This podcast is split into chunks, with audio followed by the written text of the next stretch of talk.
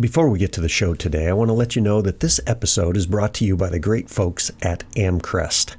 Amcrest products are a part of a generation of advanced remote monitoring, communication, and surveillance systems which bridge the gap between powerful capability, ease of use, and affordability. With their high quality and robust designs, their cameras allow you to securely monitor your home, run your small business, or medium to large enterprises.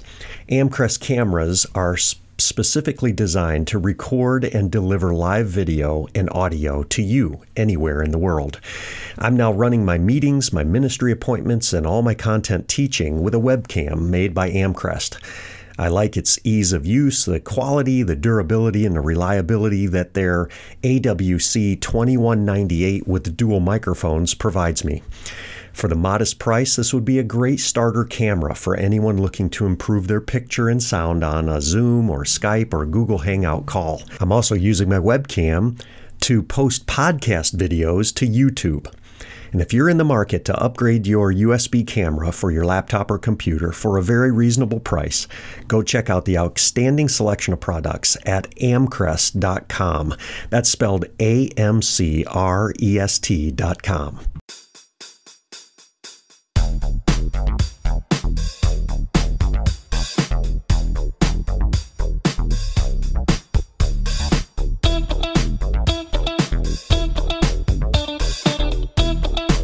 Brendan Kumarasamy is passionate about helping others achieve rocket level success, whether it's helping them overcome their fear of public speaking or helping startups with their pitch decks to raise capital.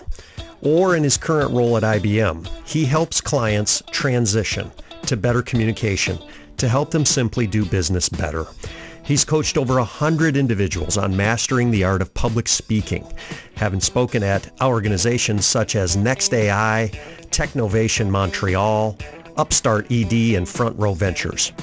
Brendan has also launched Master Talk, his coaching channel on YouTube. With over 4,100 subscribers, Brendan shares concise, clear, and extremely helpful tips, lessons, and exercises to help all of us become better at public speaking presenting in front of a group or on video, and in general communicating much better.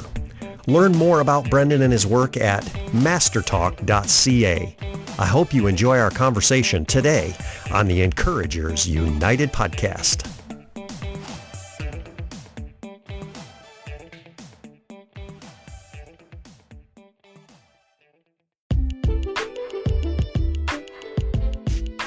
Realized I was the youngest speech coach in the world because I started training C level executives with the age of 23. So I kind of just said, hey, why don't I just make videos in my basement, you know, to help some people who can't afford me? So that's how Mastertalk started. And I didn't really, I honestly thought it was a stupid idea. But after a couple of months, the channel started really gaining traction. I, and I realized how big of an issue communication was for the world. Hey, what's up, everybody? Welcome to the Encouragers United podcast for this week. And I've got a great pleasure to introduce you to a new friend, uh, Brendan from Master Talk. How's it going, Brendan? Very good, Charles. How about yourself, man? Hey, great. Thank you so much for being here today. You are currently working as a business transformation co- consultant with IBM. Um, that's a it's a it's a big job i'm sure as it is uh, just in its in and of itself but you've started a youtube channel that has a, it caught my eye and i just i'm so uh, honored to meet you it's called master talk and so tell us the impetus behind your youtube channel of course, and the honor is absolutely mine, Charles. And definitely not the other way around. But uh, the idea behind the channel was was very simple. Actually, I, I never wanted to be an influencer or you know, I thought that was for rich kids or something. I was a regular guy, you know, born in a regular city in Montreal, Canada, which is mm-hmm. based up north, I guess, from where you live. And I just wanted a regular job. So, so I worked really hard. I, I was fortunate enough to get an offer at IBM. But in that process, what happened is I got really good at communication because while other guys my age were were using their their college days to play different sports like basketball or football rugby. As you can tell, I'm not qualified for any of those things. So what I did instead is I used that same competitive spirit, and I actually did presentations competitively. So for three years, I presented 500 times. I coached dozens of people on public speaking. And without even realizing it, when I started working at the firm, at IBM, I mean, I realized I was the youngest speech coach in the world because I started training C level executives, which are CEOs those who are listening, at the age of 23. So I kind of just said, hey, why don't I just make videos in my basement, you know, to help some people who can't afford me? So that's how Mastertalk started. And I didn't really, I honestly thought it was a stupid idea. But after a couple of months, the channel started really gaining traction. And I, and I realized how big of an issue communication was for the world. Yeah, that channel uh, caught my eye. You've got about 4,000, basically closing in on 4,000 subscribers. And um, I, I, will just highly recommend it to our listeners because it's got great energy. Brendan does a great job with the content. We're going to get to some of that here in a second. But I was just so excited because, um, you know, in today's age, the virus, uh, you know, the increase of Zoom calls and Google Hangouts and, you know, all these uh, myriad of software where we're meeting electronically or, you know, remotely. Um, public speaking has become more and more important and a larger and larger stress for people. Um, teachers are having to go online, obviously. Um, mentors and consultants are having to pivot and start to do meetings, you know, uh, remotely. Business leaders doing presentations. All of this requires us to be better public speakers. And so here comes Brendan with this great, great content. And so I want to get to a couple topics that you have here. Um, First off, you actually have a background you've mentioned in some of your videos in theater and in improv. And you have a video that encourages people to leverage the arts, as you call it, and, and utilize some some training and some tactics that folks would use. I have a background somewhat in theater as well and have participated that way. Um, but tell us some tips and tricks for leveraging the arts in becoming a better public speaker. Absolutely. Happy to do that. So there's a couple of tips we could talk about. The first one is falling in love with disaster. So when I was in my first improv class, I, just did a couple on the side for for the fun of it.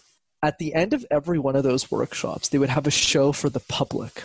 And what shocked me the most, Charles, is how little experience those people had and how many of them raised their hand to want to participate in the show. I was like, you've been through one class. Every I was scared. I didn't want to go up there. But what they loved and what I learned from those people was even if they knew nothing about improv, was that willingness to fall in love with disastrous situations. I always say to prepare for the worst. If you're in a meeting with an executive that you, you know you're scared of, get 10 of them to bombard you with questions that meeting suddenly becomes a joke. If you're worried about a presentation you've spent years honing, talk about oranges for a couple of minutes, see where that takes you, and then go back to that. So it's this idea of falling in love with disaster. Number two, always say yes. So the idea with improv is regardless of the scene, regardless of the fruit, regardless of the situation that you get, you need to invent something out of thin air because the second that you say no, the scene ends. In the same way that if you get to a presentation, you realize that your slides don't work and they just because the computer's not working for whatever reason, and you just say, "Well, I can't present." Then you're denying that experience for the people who took time out of their day to watch you there are so many situations I've been to, Charles, where I had, I had to speak for 60 minutes. I ended up only having 10 minutes. There are situations where, uh, one in particular, I went to a presentation I prepared four months for. And on the day, I learned that I needed to give the presentation in two different languages at the same time English and French. So I know speak French, so it wasn't that bad. Yeah. But I didn't practice the keynote in French. So it doesn't matter. At the end of the day, you always need to say yes, not because for you, but because the audience is listening to you, whether you're in an improv session or you're giving a communication workshop or a podcasting session, is there to listen to you and is there to learn from. So you need to deliver for them regardless. Third one, always learn to think really quickly on your feet. So let's say you're at a wedding, the best man comes up to you and says, or best woman, I guess, depending on how that works, goes, Well, Brenda, I need you to give a speech you don't want to mess that up because it's uh, your best man's uh, favorite, uh, probably the most important day of his life. So you need to learn to think quickly on your feet. And the best way you can do that is to put yourself in situations that are much harder, that push you out of your comfort zone, that we'll be talking about later, like the random word exercise, or essentially doing exercises and skills that you would never normally do to push yourself to think faster and to learn that fundamental skill of public speaking. Oh, that's awesome. That and that so reinforces, I think, what you know, high energy, positive minded, you know, um, encouraging type people. We may tend to naturally do those things in our real life, and I, I really resonate with always saying yes and just trying to roll with it. You know, and and I've done enough presentations and teaching to know that I got to be ready when something's going to go wrong. And I actually have to fall in love. I love the way you say that to fall in love with the fact that it's probably not going to go as planned, the disaster, so to speak. Um, you know, another thing that I love that you've that you've really captured is coaching people in how to give a presentation or you know make a speech or present when we just don't feel like it and even the highest energy people who are most passionate sometimes get up in the morning and go i'm just not feeling it today. And so you have some great tips. Why don't you give us some coaching and, and what do i do when i just don't feel it? Right and, and guilty is charged by the way. There, there are so many days i wake up where i don't want to film i don't want to give that workshop. And there's a couple of things that we can do to mitigate this. So the key understanding charles is to is to really get a hone on where you get your energy from so for me, when I wake up in the morning, I was given a one workshop particular for COVID hit. I had to wake up at like 5:30 a.m. for it. So even the most energetic guy on YouTube for public speaking, anyways, wasn't too uh, wasn't wasn't hap- wasn't super excited to be there. But the second I walked in the room and I met one of the workshop attendees, it was 16 year old girl. She came up to me, she's like, "Oh, you're the Master Talk guy. I watched your videos. I really enjoyed it." I was pulling energy from her and it gave me life. It said, oh, wow, this is not just a workshop. This is an opportunity for me to add value to people who, who also woke up at 5.30 a.m. to be here.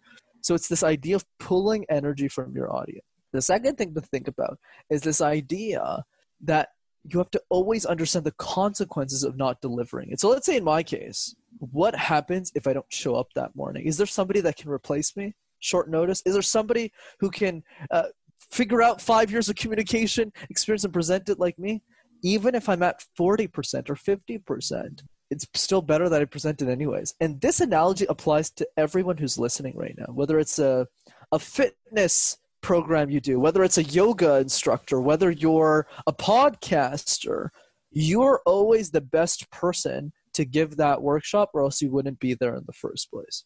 So by acknowledging your responsibility to deliver to those group of people, not only do you get better as a speaker, very quickly, I might add, the more responsibility you take on for that person, the more accountable you are to that audience. But the other side of that is you can also use the energy for them and say, hey, what I have to say is actually important, so let me deliver. And then the third thing is just show up and let your passion handle the rest. I think if there's anything I've learned is the second the momentum starts flowing, the second you have a nice cup of coffee when you get there, you start talking to a couple of people, your audience will handle the rest. They're they're going to be sitting there. And one other thing I get is if the audience is sitting there for an hour, trust me, they want you to succeed, or else they would use their hour to do something else. So as long as you know that, you can leverage all of that and make every bad day a good one. Yeah, it's it's you remind people that it's really about the audience, and you got to do your job and so if they've hired you to come, or if you're responsible, you know, uh, you know, in any way, you've got to show up. And, and so I, I really appreciate that. And, and I think what I'll encourage folks with is to look up Masterclass or Master Talk on YouTube because Brendan does some really good things. Uh, the presentation of the videos are exciting. There, there's high energy. It's great, great professionalism and in their their small bite size you know videos it's not you know i'm sitting there for an hour trying to get you know the information. It's you know you're very concise and you do a great job. Another thing that you do um, in your video series is you recommend that we can actually practice and do certain drills and exercises to become better at public speaking. And i love it. I love it. I love it. One of the the quotes that you put out there you become what you practice. And so tell us about these drills and some suggestions to, to, that we can implement every day actually. Absolutely. So so the reason I made that video Charles is I realized one of the issues with public speaking is most practice often requires a partner. So let's say me and you are practicing together in Ohio, we're working with each other, we're communicating, but we can't always meet all the time. You might be busy with the podcast, with work, with your other commitments. So it's always hard to coordinate all the time. So, but these exercises you could actually do on your own with no supervision, with really no other person around you, and you'll still be able to work on it. So let's go through that. And I'm happy to demonstrate one of them in particular, which I'm sure you're probably aware of. So the first one is the random word exercise. So the exercise is simple. You pick any word in your house, any object, could be anything really, and you make a presentation out of thin air. So how about you just give me a random word, Charles, and i am happy to demonstrate. You it. know, I was just thinking that, and uh, I'm going to give you the word lamp. Lamp, sure.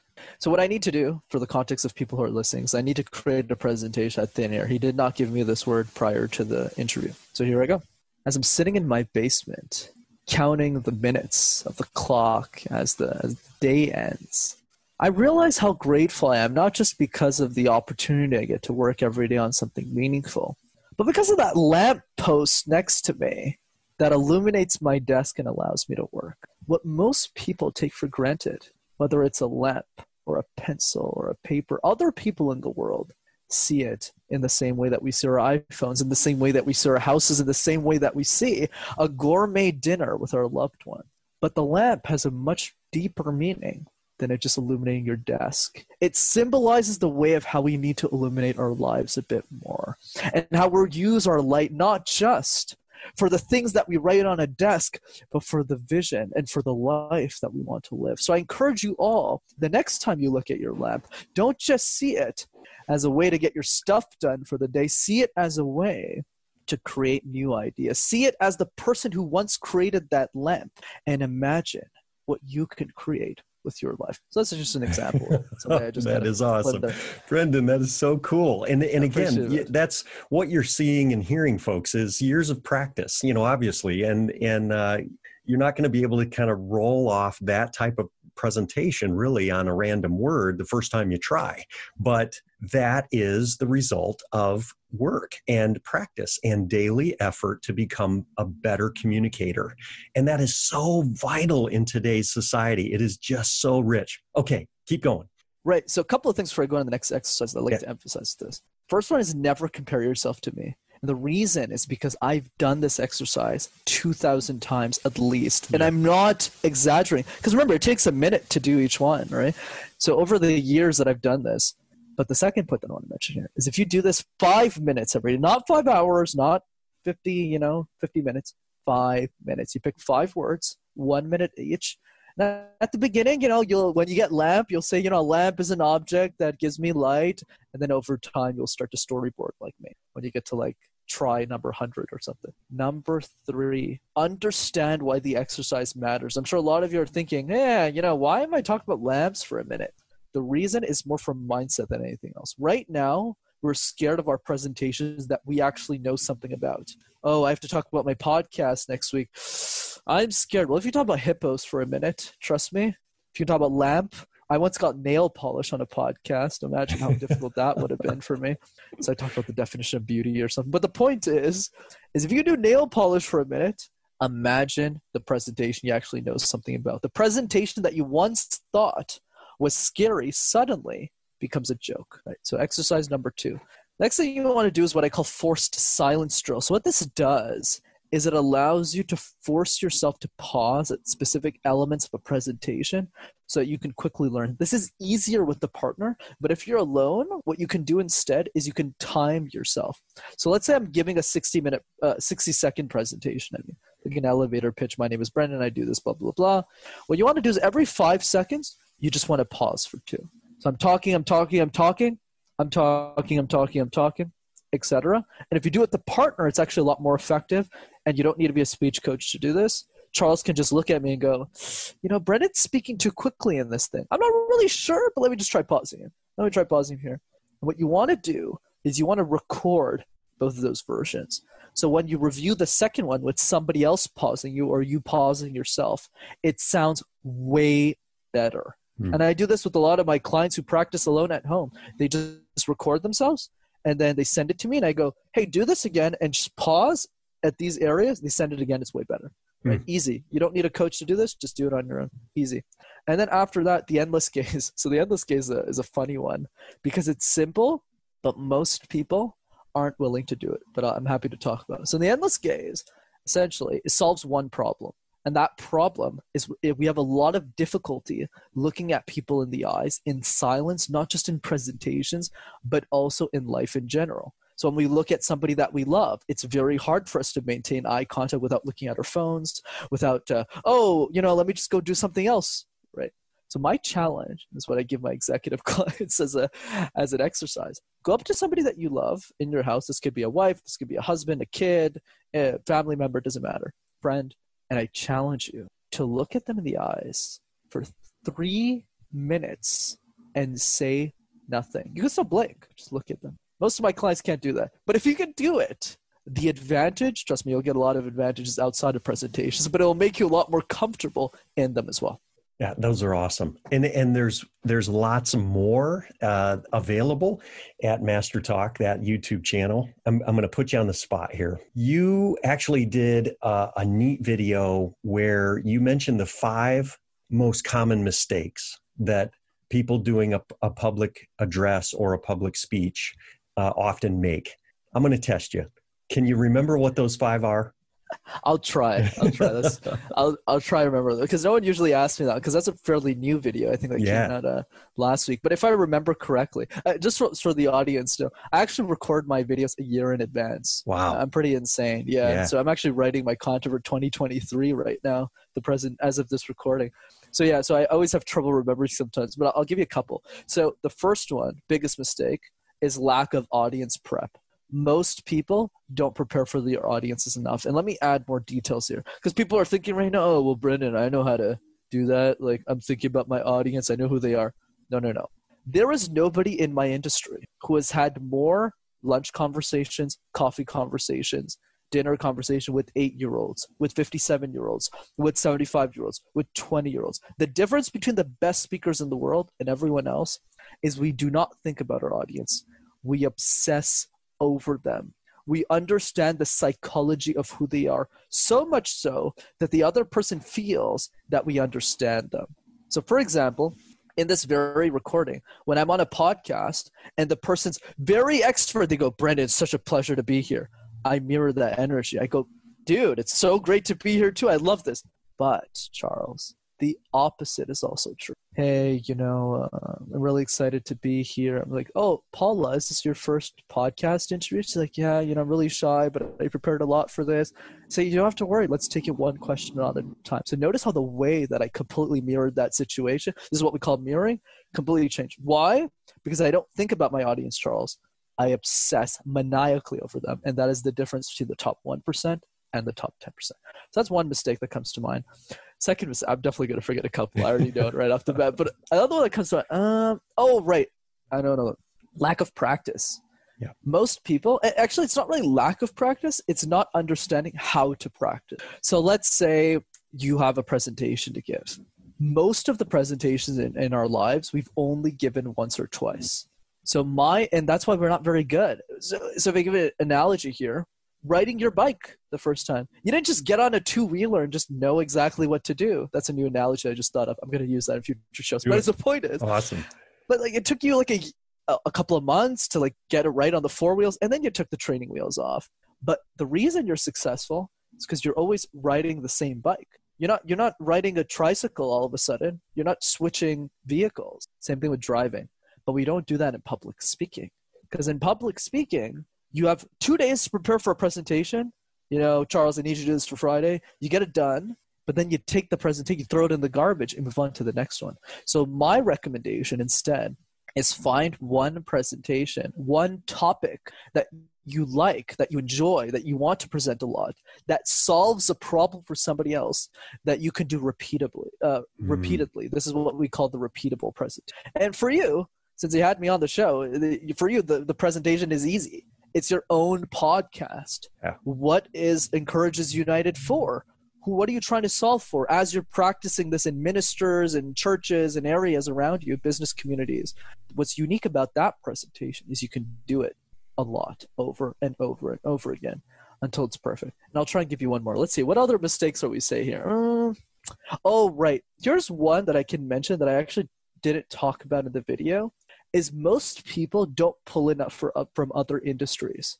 So, for example, let's say you want to create a new topic. Let's say you're presenting uh, something at work or something within your industry. I would say a big mistake a lot of the pros make is that they don't take insight, they don't try and learn from industries that have nothing to do with them. So in my case, I'm not this big theater guy. I don't go to shows every week or I did a couple of improv sessions, but I'm able to tie in industries that aren't necessarily relevant to corporate communication tips that changes the way people perceive my brand so let's say like one of the other videos that i'm sure you've probably watched was my the three lessons I learned from karaoke. So not many people know this, but I can karaoke in eight different languages. So I just did that for fun. That wasn't like, oh, I'm gonna use this to be a professional speaker someday. But when I looked at the at my life after, I said, hey, there's an analogy here. Like just last week, I made a I made a video that's gonna come out in like three years, called the three lessons I learned from roller coaster rides because I hate roller coasters. Okay. And one of the tips that I shared in that future video that you get like the exclusive content is this idea of, of even if the person next to you can't do anything they're better off next to you so like an example in a roller coaster ride the person who's next to you can't do anything for you right like if you're yelling like they can't soothe your emotions but you always appreciate that they're next to you anyways you know when they're waiting in line with you talking to you. And i think that analogy applies so well to public speaking because even if the person next to you that's helping you practice isn't necessarily a speech coach. It doesn't matter because just their present forces you to practice. Yeah. so it's this idea that most people aren't willing to think outside the box. And to use uh, Lior Suchard's quote to to to, to kind of end uh, to end this part is this idea of most people make the mistake of thinking outside of the box. But what they should be doing is thinking in between both boxes. And i think that was really powerful yeah, it is. And and you know what? I'm not going to reveal the other most common mistakes that people make in public speaking because our listeners and viewers on YouTube will need to go to Master Talk and Brendan's channel is on the rise. It is doing so well and it helped me as um, I present and teach even within the podcast uh, realm what Brendan brings up as, you know, teachable points is so valuable. Brendan, how can uh, our listeners best uh, learn more about you and uh, and check you out? Give us give us a way that people might reach out and contact you. Absolutely, Charles. And before I do that, I think what was great about your question that that, for the audience to listen to, that was a good demonstration of always saying yes. Even if I didn't know the answers, yeah. doesn't really matter. You That's just right. run with it and you That's keep right. going. No doubt. Right. There you go. So if you want to reach out to me, best way of doing that is master talk in one word. You can check out all my YouTube videos there. And if you want to get in touch with me directly, the best way of doing that is Instagram. So you could message me directly at Master Your Talk. I'm always happy to answer any questions, comments, insults, complaints. Feel well, free to and, let me know. And you're doing some individual consulting as well. So I would I would highly recommend Brendan. He is a great young man, uh, doing some great work. Brendan, thanks again so much. It was wonderful to have you on the show today. Of course, pleasure was mine. Next week, I interview Christian author and online educator Kristen Hogrefe Parnell. She's written a dystopian Christian fiction series called The Revisionary. She and I talk about her faith is integrated into her writing, how she hopes to inspire young people to creativity, and she even has some words of encouragement for online students and parents here in the midst of the COVID 19 pandemic. You won't want to miss it.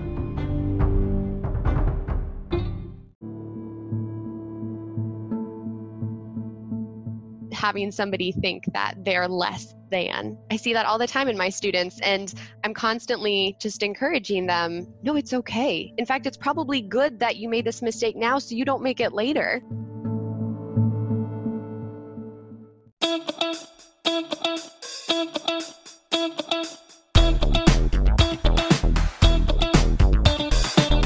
Thanks for listening. This has been another episode of the Encouragers United podcast with me, Charlie Grimes. I would love for you to do me a favor and leave a comment and a rating for this podcast. It means more to me than you know because that's how people are alerted about the Encouragers United podcast. I invite you to simply let me know how I'm doing, and that refers others to listen as well. I appreciate and read every one of your comments, and I'm trying to make the show better and better each week. For more information and to connect with optimistic, enthusiastic leaders all over the world, be sure to search for Encouragers United on Facebook, YouTube, and Instagram, or visit my website, charlesrgrimes.com.